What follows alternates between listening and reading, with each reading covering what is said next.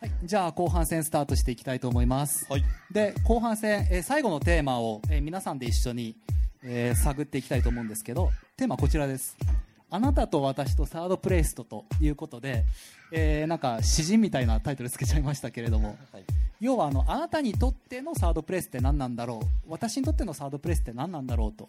みんなにとってどのように今回の話捉えたのかなっていうアウトプットの時間にしていきたいと思いますなのであのこれからは皆さんに今日の感想だったりとかあと今回の話聞いてみてここを質問してみたいなって思ったこととかそういうところを、えーいろいろとやり取りをしていって自分の中に答えを見つけて帰っていっていただきたいと思います。でどういうことをやるのっていうことをちょっと上ちゃんの質問からデモンストレーションを兼ねて、はい。えっと、僕ちょっと一つ気になったというか聞きたかったのは、はい。あのやっぱりその外部の方との関わり合いとか本当に来てくれる方とのの変化であったりとかっていうお話がちょっと多かったと思うんですけど、はい。その内側のというかそのスタッフさんとかその仲間とやっていくときにこう、まあどうやってこう集まってきたのかどうやどんな苦労があったのかそういう話をちょっと聞きたいなというふうに思いました。なるほど内側の部分というか本当に運営してる側の？じゃあそのまずはこう飛び込んでみなよって話がさっきありましたけど飛び込んだ後にどういうふうにどんなドラマがあったのかなみたいなことがちょっと聞きたいなと。とか自分が飛び込んだ時にどういうふうに関わっていけるんだろうとかこうやったらうまくやれるよっていう感じですかね。ですです。うん。そうですね。じゃあ佐京さんいかがでしょう？渋谷大学のスタッフの方たちを見ていて、はい。あーねしあれなんですよ。そのホームページの右側にいつもボランティアスタッフ募集のバナーが貼ってあって、はい。ですからそこを通じて毎月平均で3人とか5人とかうん。新しいスタッフの方が来るんですよね、はい。だから、えー毎月第3土曜日が授業が一番多く行われている日なんですけどその朝には新しいボランティアスタッフ希望の方への説明会を行っていたりとか、まあ、全てのほとんど全てのスタッフの会議では最初自己紹介から始まるんですよ、うん。なぜなら新しい人がいるから。あのだから僕らもあ最近こう退屈してきたんで自己紹介が。だからなんかこう 切り口を設けてなんかなんだろう最近一番驚いたこととかねうん忘れられないあの食事とかねなんかこう、はいはいはい。なんかね、滑らない話みたいになってきて、最近みんな話が上手になってきたんですよ。なんか、ちょっとした小話、プラス自己紹介みたいな感じになって、なんかうん変な文化ができてきましたね。いや面白い文化ですね。それはさておき、うんつまり新しい人がずっと来続けていて、うんさっき冒頭で言ったみたいに、やっぱり仕事の都合や家庭や何か、NPO の活動って仕事や家庭やっていうところのバランスの上に成り立ってますから、はい。そこで難しくなった人は、あの、ちょっとお休みだったり、うん。っていうのもあるし、また、また変わって、状況が変わってまた戻ってくるとかね。うん。いう人もあの緩やかにいますと、はい。でまあそうですね。先ほどご紹介したその食堂をやってる女の子の話もありましたけどやはりその変化として大きく感じるのは、えーそうですね。やっぱり仕事が変わっていくっていう人がやっぱり一定の割合いるかなって気はします、うん。仕事に、まあ、ちょっといろんな思いがあって悩んで渋谷大学に行き始めてでそこでこういろんなことを見つけたり試したり見たりしながら職を変えていくとかね、はい。いう人は結構多いかもしれませね。なんるほど。うん。うん人生が変わっていくと。はいうん。マサさんはどうでしょうね。はい関わってる方たちを見ていて。関わってる方でいうとですね飲食店の方参加してくださる飲食店の方ですね、うんお店があって夜市に出店している。そうお店があっうんて出店、飲食として千年夜市の中に出店していただいてる人があのーいろいろ刺激を受けてはい。その本業のお店を辞めたりとかですね。え独立するって。言ってええ俺もこんな店持ちたいとか、そうなるんですか？なんかね、はい。それはお店にとっては大げ打撃なので、はい。僕としてはやっちゃったなみたいな気持ちではあるんですけど 例えば、えっと、初年度から手伝ってくれてた人があの自分でうーんと NPO 法人を立ち上げていろんな人とつながりを持ったりうん。いろんな吸収をしてその独立していく方とかはやっぱいらっしゃってはい。嬉しいなーってうん。なんか刺激受けたって言われたら嬉しいですよね単純に。ね単純に嬉しいですよね。そうですね。人の変化のその節目に立ち会うっていうのはなんか嬉しいです嬉しいですよね。うん。なんか嬉しい。いやいやいや、僕もあるんですよ。え何があるんいやですか？言わなくていいから。言わなくていいから。いやでも感じたのが、は例えばこう今アラサーなんですけど、男のアラサーって人生に迷いますよね。迷います、で俺こういうことやりたいんだって話しててで俺カフェやりたいんだと。彼女がパティシエだったからもう一度ケーキを焼けるカフェを俺は作りたいって言ってて、はい。そのために俺コーヒーの勉強したいって言ってカフェに履歴書を送りまくってたらしいんですよ、はいはい。でなかなか決まらないねって言ってて僕がこのワークショップ面白いから一緒に行こうよって、はい。とあるコーヒー屋さんのワークショップ行ったら、そこのコーヒー屋さんと意気投合して、うんバリスタになっちゃったんですよ。でその時感じたのが一緒に何かやりたいって熱を共有した上で、うん。で人の変化するとか人生の変わり目に立ち会うっていうのは自分ごとのようにというか自分ごと以上に嬉しいんですよね。うん苦しみを分かってるし変わり目も知ってるしって。うんうん。でそういう自分だけの人生っていうのから他人も入る人生っていうのがサードプレイスの本質なんじゃないかなとだからファーストセカンドが家と職場って言ってサードプレイスが他の場所って言ったらファーストセカンドって人の入る隙間ないですよね。自分だけの人生になっちゃう、うん。うん。でもサードになるとまた他の人の人生とかも入ってきて一緒に共存していくとか何かを作っていくって作業がとても多くなると。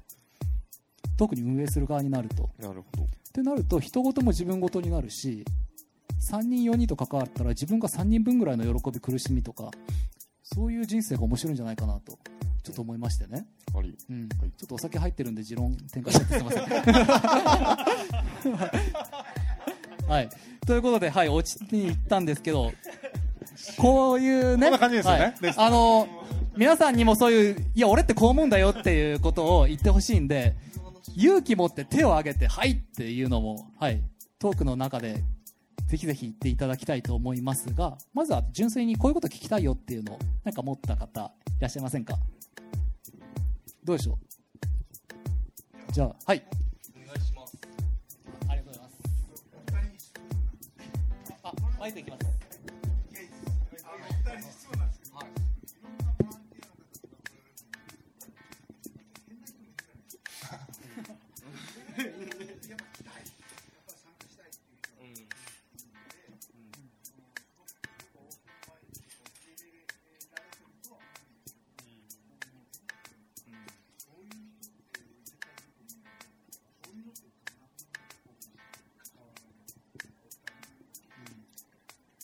あ多様性ありきだけども、えっとみんなと限らないと。ちょっと変な人っていうと具体的に言うとちょっとあまり良くない感じですか？今ここで。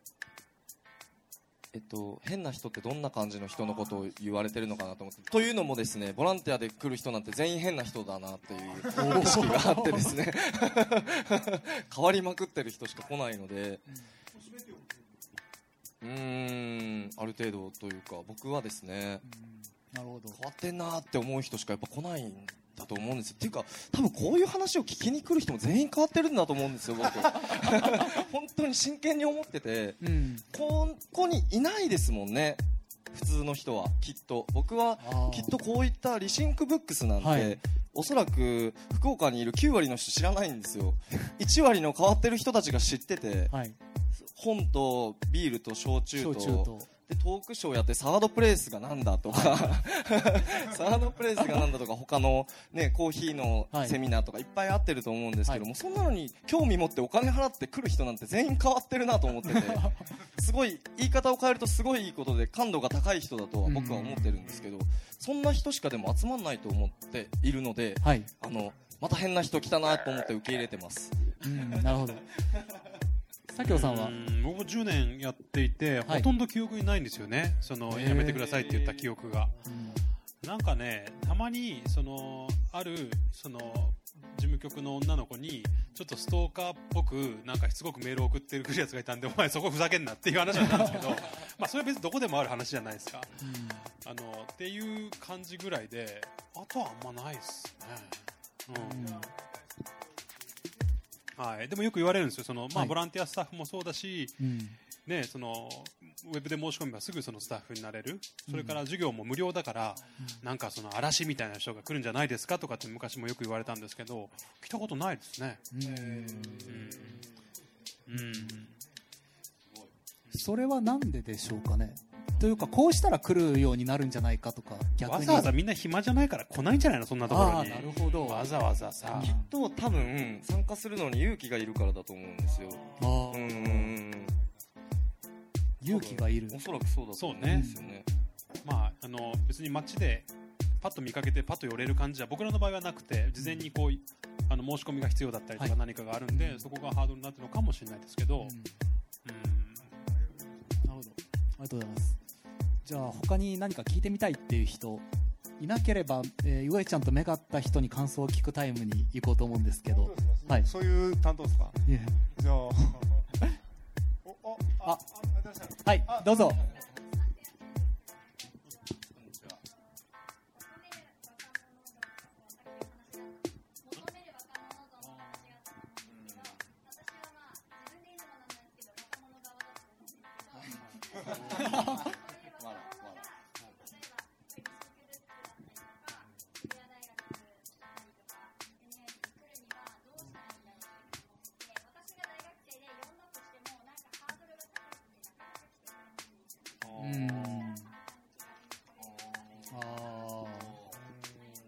えー就活やないやっぱり。就活。ー就活？いやつまり大学生今一番困ったのって就活やろ。あのーあ考えたことない。いや僕大学生のインターンが毎年来るんですよ、渋谷大学にもね何人か来るんですけど。でちょうど3年から4年の時に来るもんですから、みんな就職活動大変。やっぱりなんかまあ、東京やからかもしれないですけど、まあ受けて通るのも大変なんやけどそもそもその自己分析したりとかうん。自分が何さっきの話ですよね、はい。何がやりたいんやろうって星の数あるうんその企業からはい。こう選んでやっていくとかってもう難しいじゃないですそうかですね。でそのなんていうんですか？そのいろんな企業のランキングとか見たりとか、うん。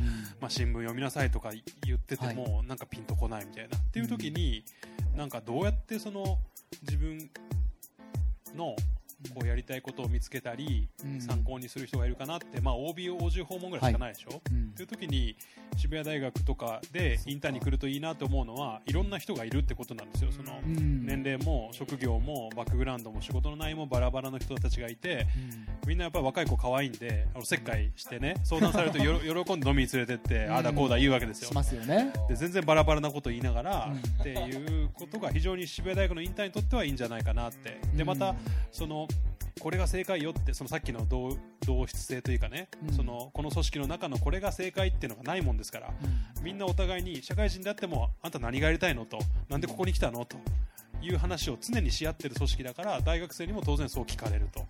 っていうのがそのままこう自分の仕事にこうつながっていくっていう環境がすごく役立ってるんですよ。おーなのでそのさっきの話渋谷大学のこう組織の雰囲気の特徴っていうのは、はい。大学生にとってもすごくいい場だろうなとは思っていて、あうちのその大学生も言ってたんですよ。大学生はどうやったら来ますかねって。うん。やっぱ結局そのなんか自分が必要としてないと来ないじゃないですか。いっぺん本気になった時に。そう。やっぱ一番その人が困ってること、うん。あの切迫切実に必要としてることっていうのを提供するからその人は多分動いてくれるから、うん。プラスアルファのことってなかなか動けないじゃないですか。みんな忙しいしね。部活もあるし就活もあるしなるほど。恋愛もあるしやっぱりなんか一番その必要として切実な問題なんだけどなかなか機会がないことをうん。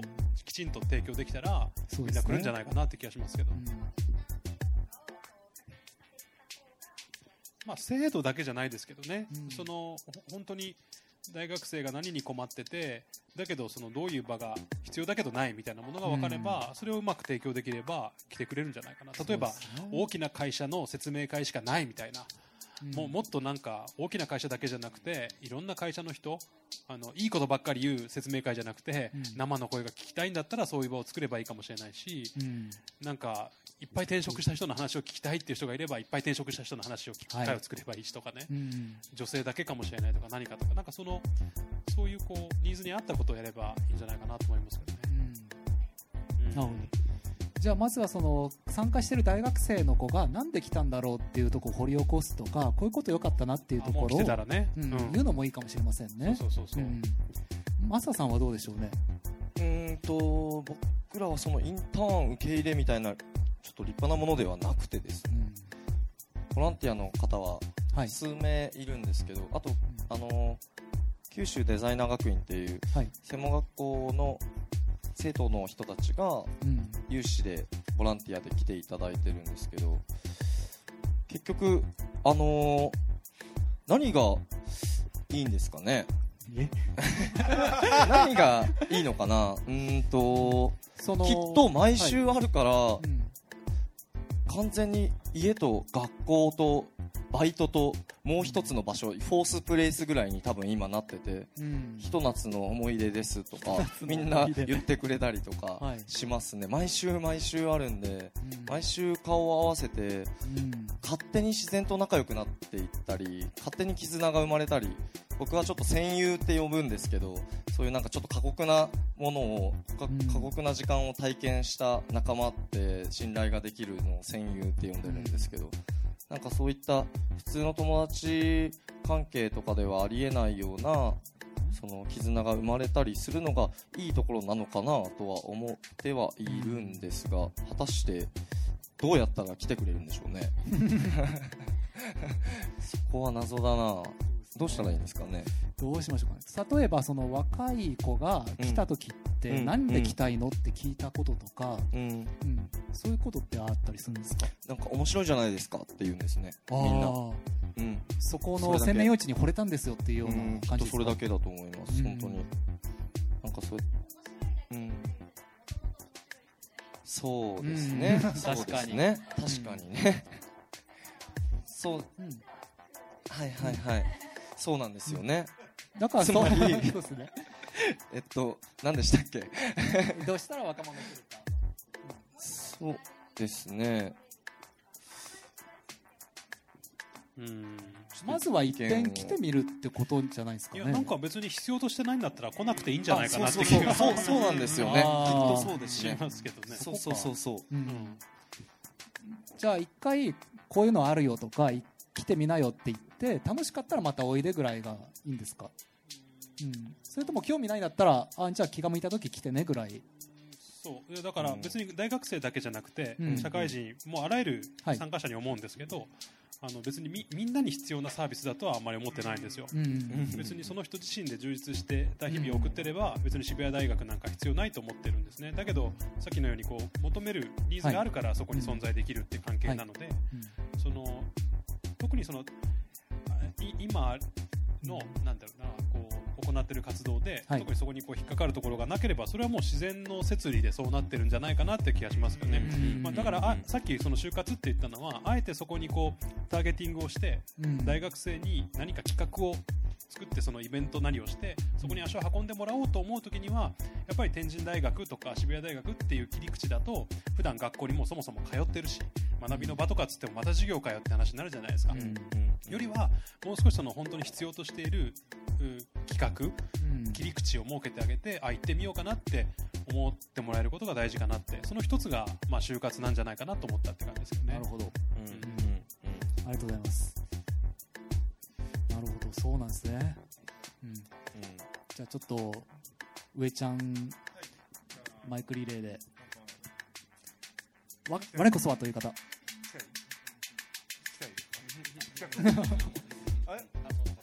はい。感想もぜひはい。えー、と今回サードプレイスが何かなと思ってちょっと興味あってきたんですけどあのなんかなんとなくですけどちょっと分かるような気がしてきました。あの私の職業柄、はい。どうしてもこうあの視野が狭くなりがちな職業なんでうん。あのなんでこうやっぱりこういうところでサードプレイスみたいなのちょっと感じ取ってでもっとこう肩肘張らずにいけたらいいなと思いました。以上です、うん。ああ嬉しいですね。ありがとうございます。そうですよね。ついついこう一つの場所にとどまってると気がついた時には固まってたなっていうことってありますよね。うん。なんか最近気づいたフレッシュな気づきとかってありますか？最近受けたフレッシュな気づき。はいすごいフリーやねそれ。ね、はい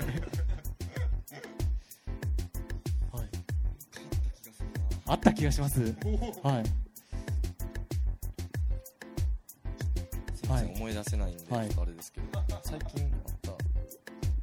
あのーすみません。僕じゃあちょっと時間稼ぎに僕言いますけどあのーたまにいいことするとうん。自分にいいことあるかもって思う時ってあるじゃないですか、はあはでもある日自分にいいこと起こって、うん。でその後に駅で切符を買うの迷ってる外人いて、うんちょっと助けたんですね、うん。あこれ買えばいいよって言ってつまり何かしてから何か受けるじゃなくて何か受けて何かしたんですよ、うん。そしたら何か受けて何かした方がすごい気持ちよかったんですね。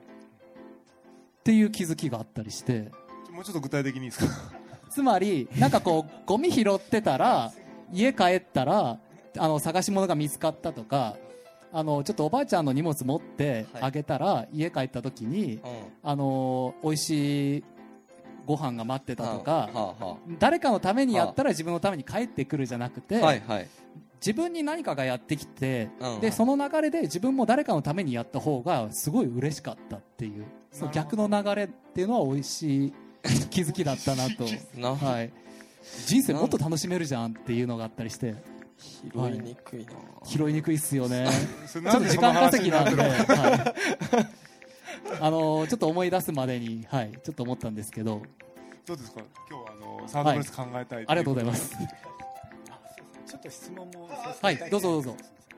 あのお聞きしていてあの運営のことをちょっとお聞きしたいんですが、まあ、もちろん目標や、えービジョンっていうのはもちろんあると思うんですがその逆のビジョン、えー例えばこういうことはしないでおこうとかもし、えーこういうことをしていたらうまくいかなかったかもしれないな。そういう方向の、えー何か自分ご自身の中で考えられていることっていうのはございますか？はい。しないでおこそうですね。うん。こう気をつけてうん。あちょっとどう言えばちょっと難しいんですが、はい。こうしてたらうまくいかなかったかもしれないなとかうんこれはちょっと自分の考えるビジョンとは違うからうん。それが例えば面白いことにはい。より人気が出ることであってもそこには手を出さないでおくこれをやったら、えー他のものと、え差別性が取れなくなるなとかうんですね。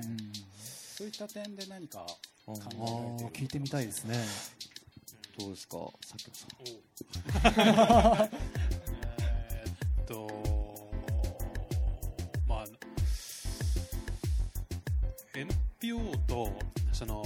民間企業で一体何が違うのかっていうのは一点だけではい。それはその目的が違うんですよね。あのと言われていて、えー NPO の場合はその公益的な社会的な目的がありましてでそれをまあ継続するために収益事業があるっていう構造なんですけど、まあ、いわゆる民間企業というのはその収益を上げるあるいは株主の価値を最大化するっていうことを目的に運営されているとされているんです。で NPO であのやっぱりそのそこの目的は一体何なのかっていうところをきちんとこう見失わないようにして、えーそのためのこう手段としての収益事業っていうこう住み分けをやっぱり意識の中ではっきり持つっていうのはすごい重要だったような気がします。つまりあお金がこうしたらこうもうただこう稼げそうだなっていうことばかり追いかけていくとだんだんそもそも自分は何がやりたかったんだっけっていうことが分からなくなっていくところがあっただろうなとは思うんですよね。例えばさっきのはい人のがこう転職していくとか変化していくみたいなことに喜びを感じてそこが活動の目的なんだっていうことを思うんだったらそこを見失わないようにするっていうのかな。やっぱりなんかでそれをそういう場をやっぱり持持続継続していくためには何が必要かっていう思考をしていくっていうことは大事なことかなと思いますね。はい。うん。僕もなんかほとんど一緒です。目的のために何をやってるのかをうん。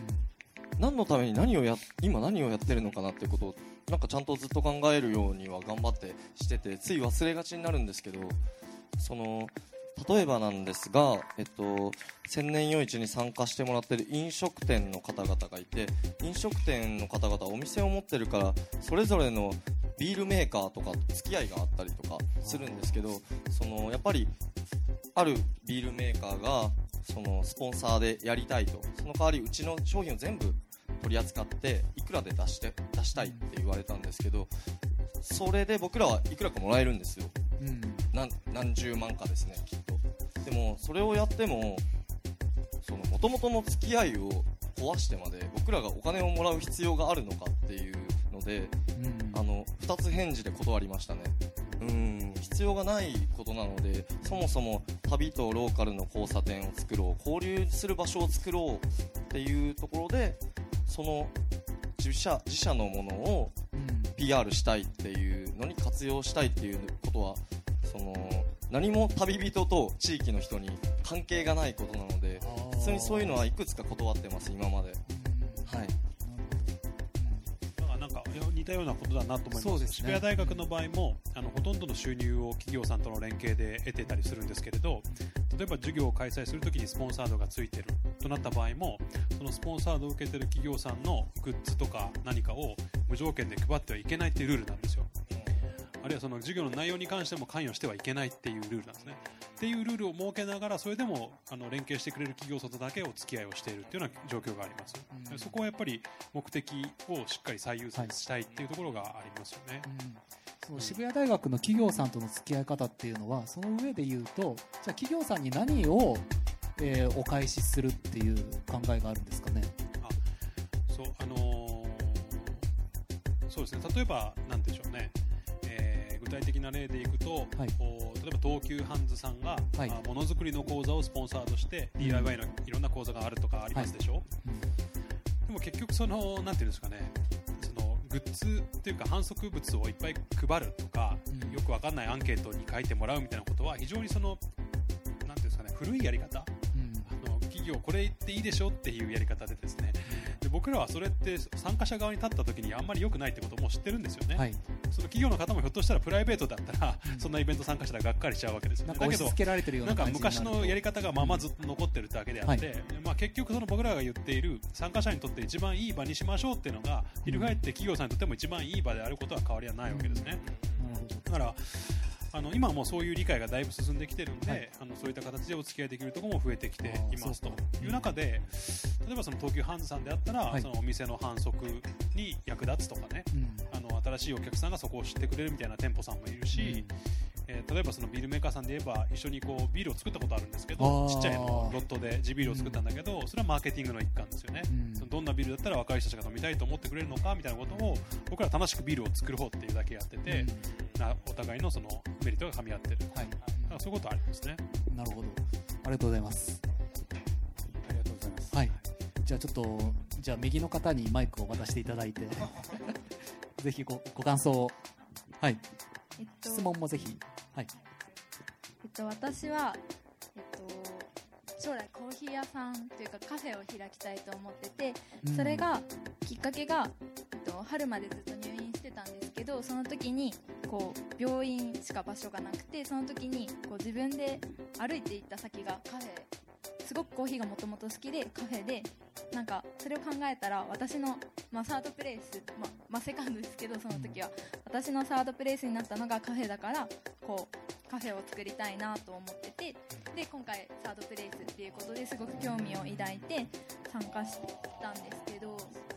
だからなんかあのさっきなんかこう行けば何かがあったりとか受け入れてもらえる場所っていうのがサードプレイスっていう風に言われててあ私はあその通りだなと思ってすごくあすごいいい勉強になったなと思ったんですけどなんかちょっと質問があるんですけど、はい。こう私はまだ大学生でこれから、まあ、自分でお店を開くためにいろいろやっていかなきゃいけなくて、はい。なのでこう始める時その、えっと、渋谷大学と千年夜市をこうん。う始める時に難しかったこと、苦労したこととかあと続ける際にこう難しかったことっていうのを教えていただけると嬉しいで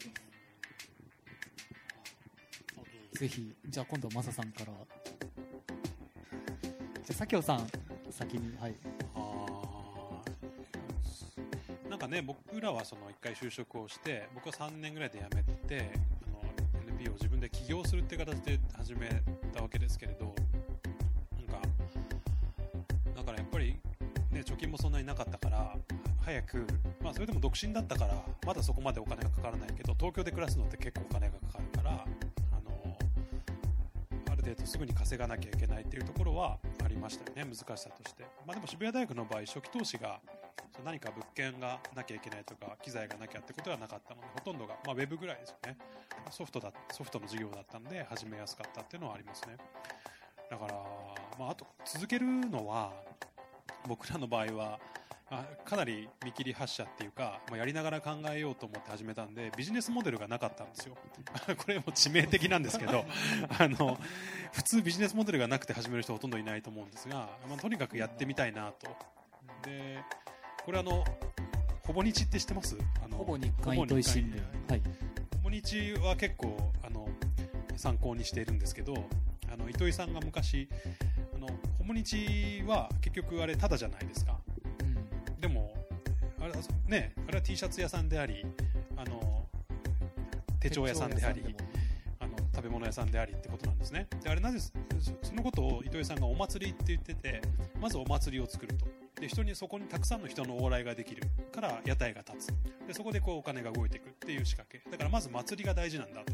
だからほぼ日っていう新聞はまずお祭りなんですよね。でそこに屋台が立つようにあの手帳があったり T シャツがあったりしていくっていう仕掛けなわけです。だから渋谷大学もまずはお祭りを作ろうと思ったわけです。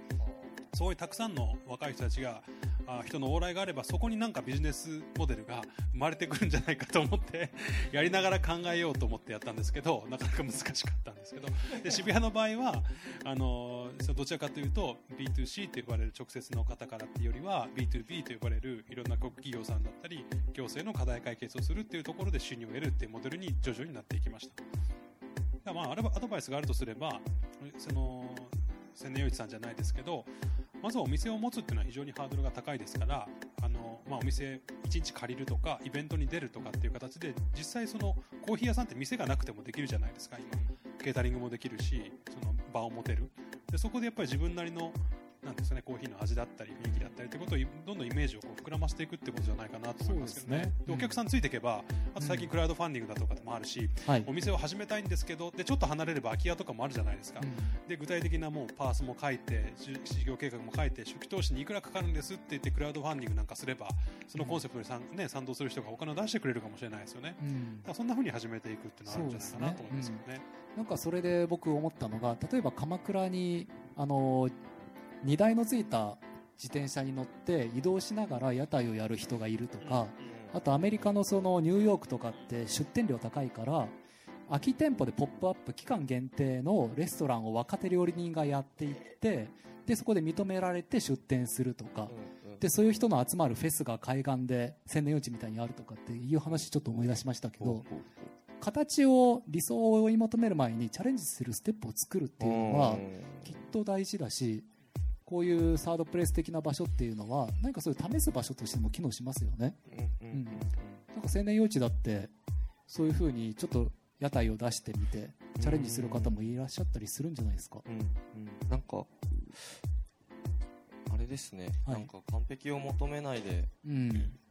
あの僕は結構ブサイクでもいいから一歩進んでみるっていうのをうん自分でやっているつもりではい。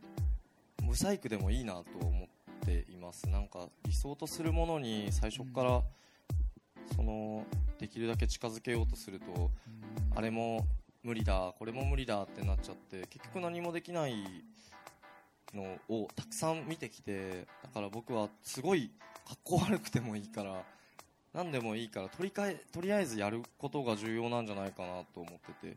それこそ空いてる店舗とかうん。例えばバーバーしか夜やってなくてお昼空いてるお店とかってたくさんあってはい。僕の知り合いでもちょっと紹介したりたまにしてるんですけどお昼使ってくれる人いないみたいな家賃こんだけでいいけんとか、うん。そういうのあるんですよねよく、はい。だからそういった話がきっとどっかであのー出てきたふわって聞いた時にそこに飛び込む勇気があるかどうかが重要なのかなって僕は思ってます、なるほど。ありがとうございます。今いいいいですね。今のすごい大事なうん。もうテストに出ます今の。出ますね。模範はい。模範解答いやですね。もうそうなんですよ。ブサイクでもやるっていうのはね もうすごい大事だけどみんななかなかできないと思うんですよ、うん。結局そのなんてやりたいなっていう人っていっぱいいるんですよね、カフェ。でもそうだと思うんですけど。でも実際やってみた人って激減すると思うんですよ。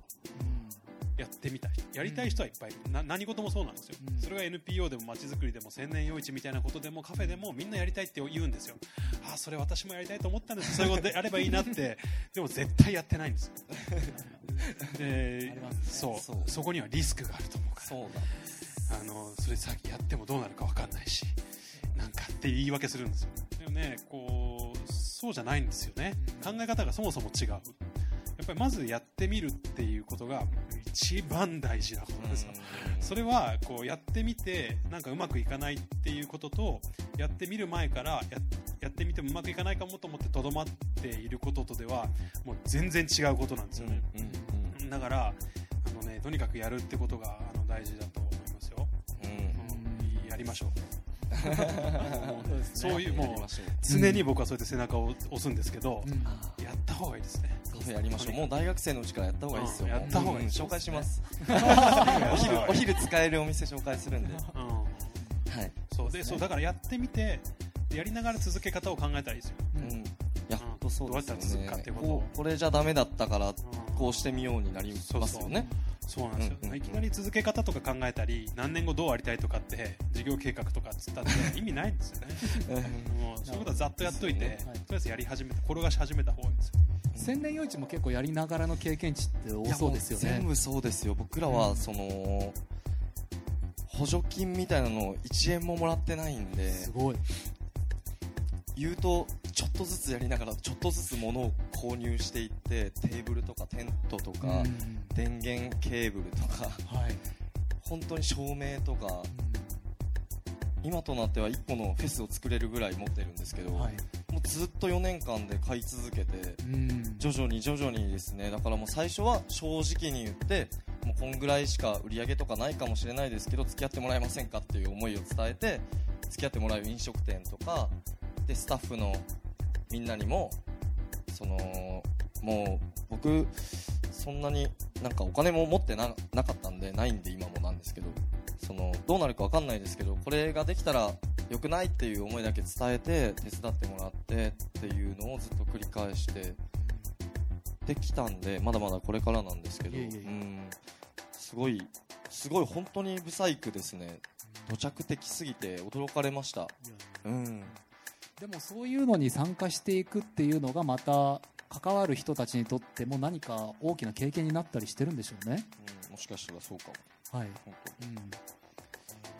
うん、みんなでこうブサイクになれるというかチャレンジしていける、うん、そういう場所っていうのは、そうですね、うん。あとはなんかこう大体そういう人ってこう安全なところに身を置きつつはい。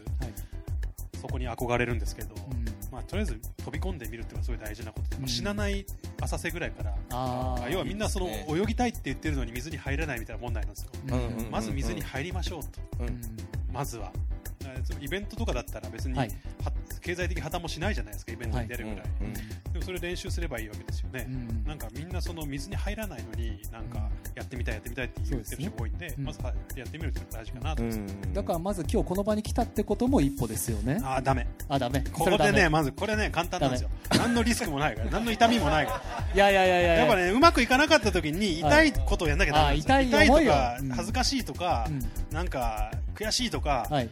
だって楽楽じゃないですかこうやってイベントに行くいやいやいや。いやそれはねあうんいやそこ大事なんですよ。大事なんですけど。あえてあえて。せっかく今日変わった人たちがここに来てるからこそもっと尻を叩いていきたいと。もう一歩。はい。ねあいや別にいやそういうことやりたい人はね。うん、あとまず来てこの話が何かの糧になるんだったら一つのね、うん。だけどここに来てあ今日いい話聞いたなって私こういうこと知ってるぞっていうのは価値がないんですよ。はい、動かないのはダメですね。か価値っていうのはこう、はい、あのうん。行動して初めて価値化されるので、うん。あの知ってても価値にはなんないですね、うん。なるほど。ですね、はい。勉強になります。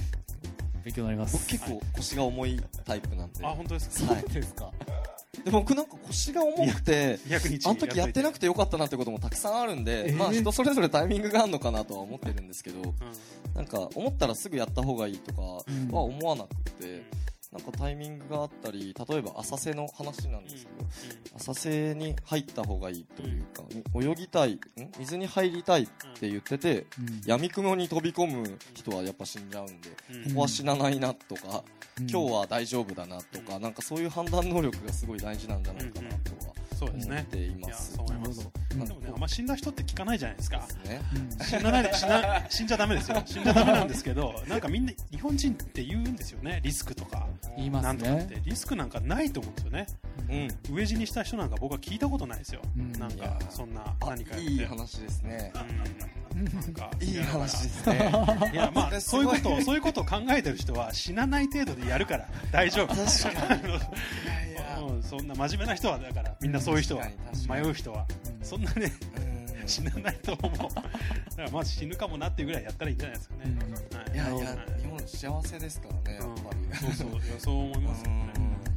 いやもう何しろやっぱりなんかそう変にこうとらわれてるとは思うんですよね。なんかそのうん。リスクとか、なんだろうバズワード？リスク。リスク。とか。なんかねリスクってなんだいって思うんですけどね、本当は分かってないっていうか、うん恐れって言った方がいいかもしれないですね。うん。そうそうそう。恐れなのかな。なんかね。でそれってなくならないんですよ。別に多分千年陽一さんであっても渋谷大学でもはい。始めてって今10年経ったとしてもそれってなくならないんですよね、だけどなんかあそう。これ言っていい？ちょっと、はい。持論。持論言ってください。はないんかね最近思ったのがねそのなんかねやりたいことをやりたいっていう人がいて若者で。でだけどなんかそれやりやったら先が見えないとかって言うんですよそれやってってどうやって続けていくか分かんないとか食えるかどうか分かんないとか先が見えないとか言うんですよ、お前わがまま言うなと。やりたいことをやりたいって言っといてそこをこうなんていうのかな受け入れる覚悟がないんだったら、うん。なんかその安定してると思い込む就職先に就職したまえと。やりたいことをやると。その自立して、まあ、自由を選択するっていうのはその反面の責任をこうテイクすることなんだと。はい。そのなんかみんなその自由であることと責任を取るっていうことをなんかどうもごっちゃに考えてるっていうかいやそのじやりたいことやりたい自由に僕は自立していきたいだけど安定したいみたいな なんかどっちやねんみたいなね。うん。だからなんかそのそこがやっぱり老後が心配みたいななんかそういうことはね分かるんですけどうん。そういう価値観なのでまずはどっちかをちゃんとこう優先順位をつけてあの別に老後が心配とか不安だってことをおかしいって言ってるじゃないですよ。はい。おかしいんじゃないんだけどそれをやっぱりちゃんと引き受けて、うん。えーやりたいことをやっていくっていうのが大人かなと思うんですよね、はい、責任ですね。責任。いやいやなんかねそういうことを教わんなかったなと思って、うん。うん、そうですね。誰も言ってくれなかったなと思ってね、育てない。うん。育てない。うん。教えてくれる人って可愛がってくれますからね。うんうん。うんそうだからそういうこと言わないでしょうね周りでやり始めたらそういうね、うん。兄貴的な人がいて、うん。うん。いいじゃんやっちまいなよ厳しい人がいて教えてくれると思うんですけど、うん。あでもなんかそういう教えてくれる人に出会うのがサードプレイスっぽくないですか？ああおおそれもありますね。ありそうですよね。うん。渋谷大学行ったらそういった人に会いそうですもんうんねうん。うんそうそう。その人の安定を安定を尊重する人じゃなくて、うん。もうちょっとなんか先輩たちがいますよね、うん、うんそうですね。心配だからを尊重するわけじゃなくて、うん。その人の楽しいを尊重する先輩方とか、なんかなんかあの西村義明さんってね、はい。働き方研究家。仕事を作るっていう本を書いた方で、もうすごくいいなと思ってる本なんですけど、あの本だったかな言ってたのがカフェをやりたいっていう人たくさんいる中にいると、はい。だけどそのカフェをやり始めた人がその犯行をして銀行から借り入れをした姿っていうのはその人は誰も思い浮かべてないとその時にだどういう気持ちだったかっていうことをみんな想像してなくてカフェをやりたいってみんな言うんだって話を僕すごく覚えてて、うんなんかやっぱそうだなと思うんですよ。なんかそのねこう夢がある。実現したい自分の理想があるっていうことと、銀行の借り入れを自分の反抗をしてするっていうことを一緒に考えないと、はい。なんか実現しないもんだよなとはいつも思いますけどね。そう、ですね。ううんん。なるほどお腹いっぱい聞いちゃいましたね。すいません。熱くなっちゃって。熱くなっちゃってすいません。年取るとねなんかね若い 若い人にいろいろ言いたくなるんでね。ごめん本当になんか。いやいや。すいません。本当に勉強になります。嘘かもしれないから、はい。はい。いやいやいやいやずっとうだうだバイト先決めてなかったのでもう決めます。いやありがとうございます。いい感じに、えー9時に迫ってきましたけどラストチャンス我こそはいませんか？おどうぞどうぞ。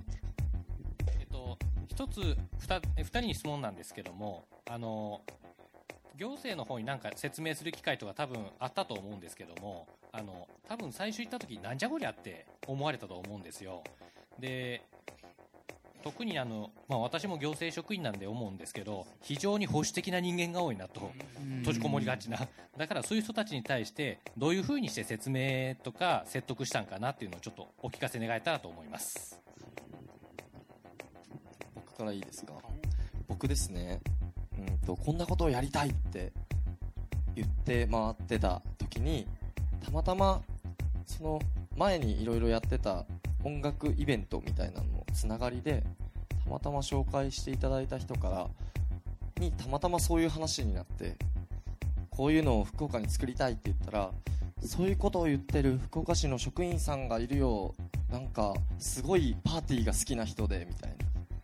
変わった人がいるんだよって言われて普通そこで流すんですけど僕もうとにかくそこを紹介してほしくってその方をあの後日ちゃんと連絡して紹介してください。紹介してくださいって23回連絡して せかしてで紹介していただいた方が「おいいやんやりよ」って言われた感じでした。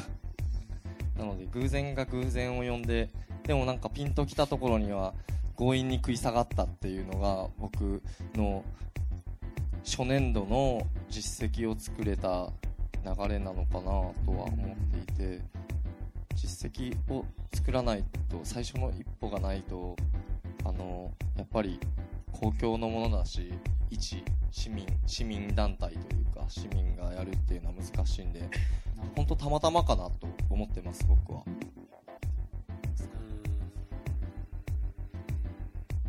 どのように行政との関係を築いていくか。はい。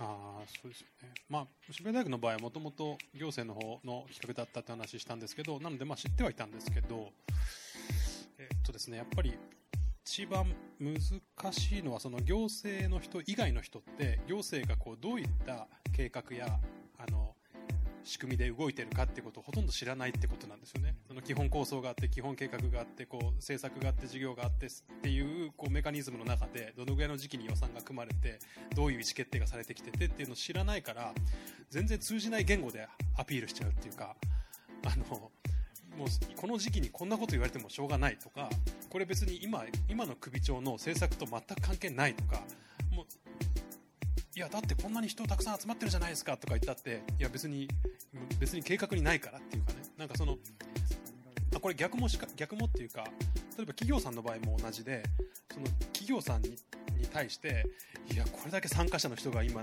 すげえ感動して人生変わったんですよとか言ってもえでみたいな話になるじゃないですか。これは結局その相手が一体何をやりたくて何を価値としてそもそも考えているのかっていうことをあの分からずにむやみやたらにアピールしても通じないっていうことはありますよね。だからまあだから渋谷大学の場合も企業さんに説明する話と行政用に説明する話というのはまた別だったりもしますし企業さんによってはその部署によって変えたりする場合もありますよね。だからなんかそういうこうこう結局それって最近ではこうセクターを超えるっていう言い方をしたりするんですけど行政だったり企業だったり NPO だったりみんなその別々の価値観だったり、仕組みだったり時間の流れ方とか文化を持ってるので、えーそこをこう日本語だから通じてるんですけど本当は通じてないっていうか言語が違うぐらい違うのでそこをやっぱり相手のことを理解しながらうまくこう共通言語で話していくっていうことが多分まあそもそもすごい大事なところっていうことともっとそもそもでいくと例えばその、ま、こういう活動してると町にとっていいだろうってことで地域の方に話をしていくじゃないですか。だけどまあ受け入れてもらえないと。で怪しまれると。お前は誰やねんって話になるって言うんですよね。でそこでこうあの気づいたのがあの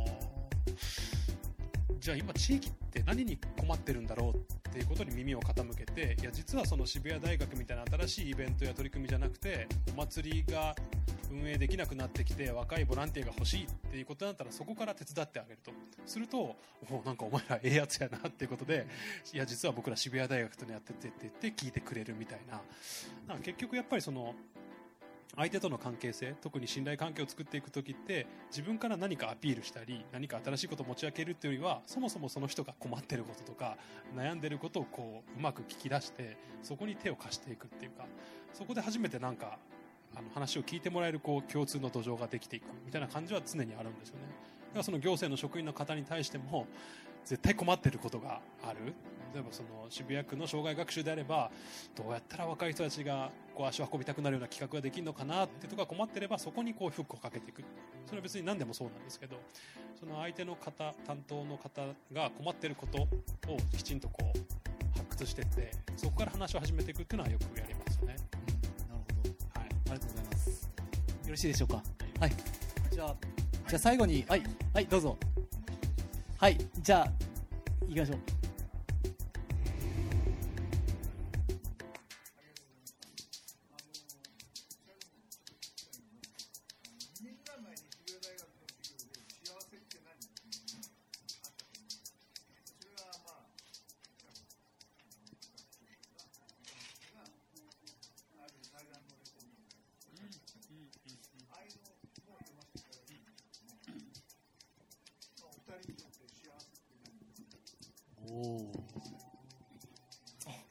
みたいですね。びっくりした今。あはい。ー危ない危ない。幸せって何ですか？えー思いつくあじゃあ僕先行きましょうか、は僕ね逆逆のパターン幸せじゃない状態は何かっていうと僕サザエさん症候群みたいなのがすごい嫌だったんですよ。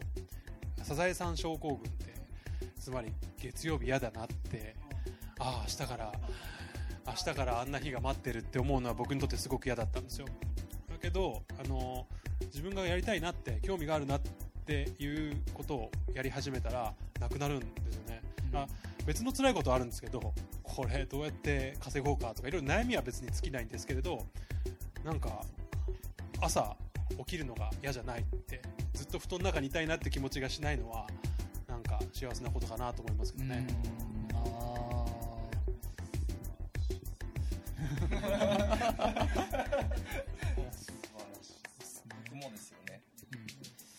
ぜひ。僕は、えー今自分の身の回りにある環境とか人とかにちゃんと感謝できることが幸せかなと思ってます。まあありきたりですけどどこまでも求めたらどこまでも求めちゃうしうん満足をしないことが不幸せだとは思っているので満足の尺度をどれだけ自分に合わせるかというかもうそれに尽きるのかなと思ってるんですよね。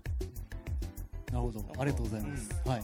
ぜひぜひ。はい。ありがとうございます。でちょっと最後にサードプレイスっていうのは何だっけっていうのを、えー皆さん持って帰っていただきたいのであのぜひ今日ご登壇の皆様に、えー一言で、えーこういう風に楽しんでくださいとかサードプレイスをこれからあなたの暮らしの中に入れるにはっていうアドバイスを一言いただいて終わろうと思いますけれども。いかがでしょうか？あなたの暮らしにサードプレイスをこれから取り入れるとしたら？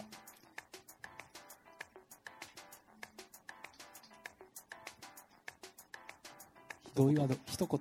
一言ですかアドバイスを。はい。アドバイスですアドバイスです。はい。アドバイス？はい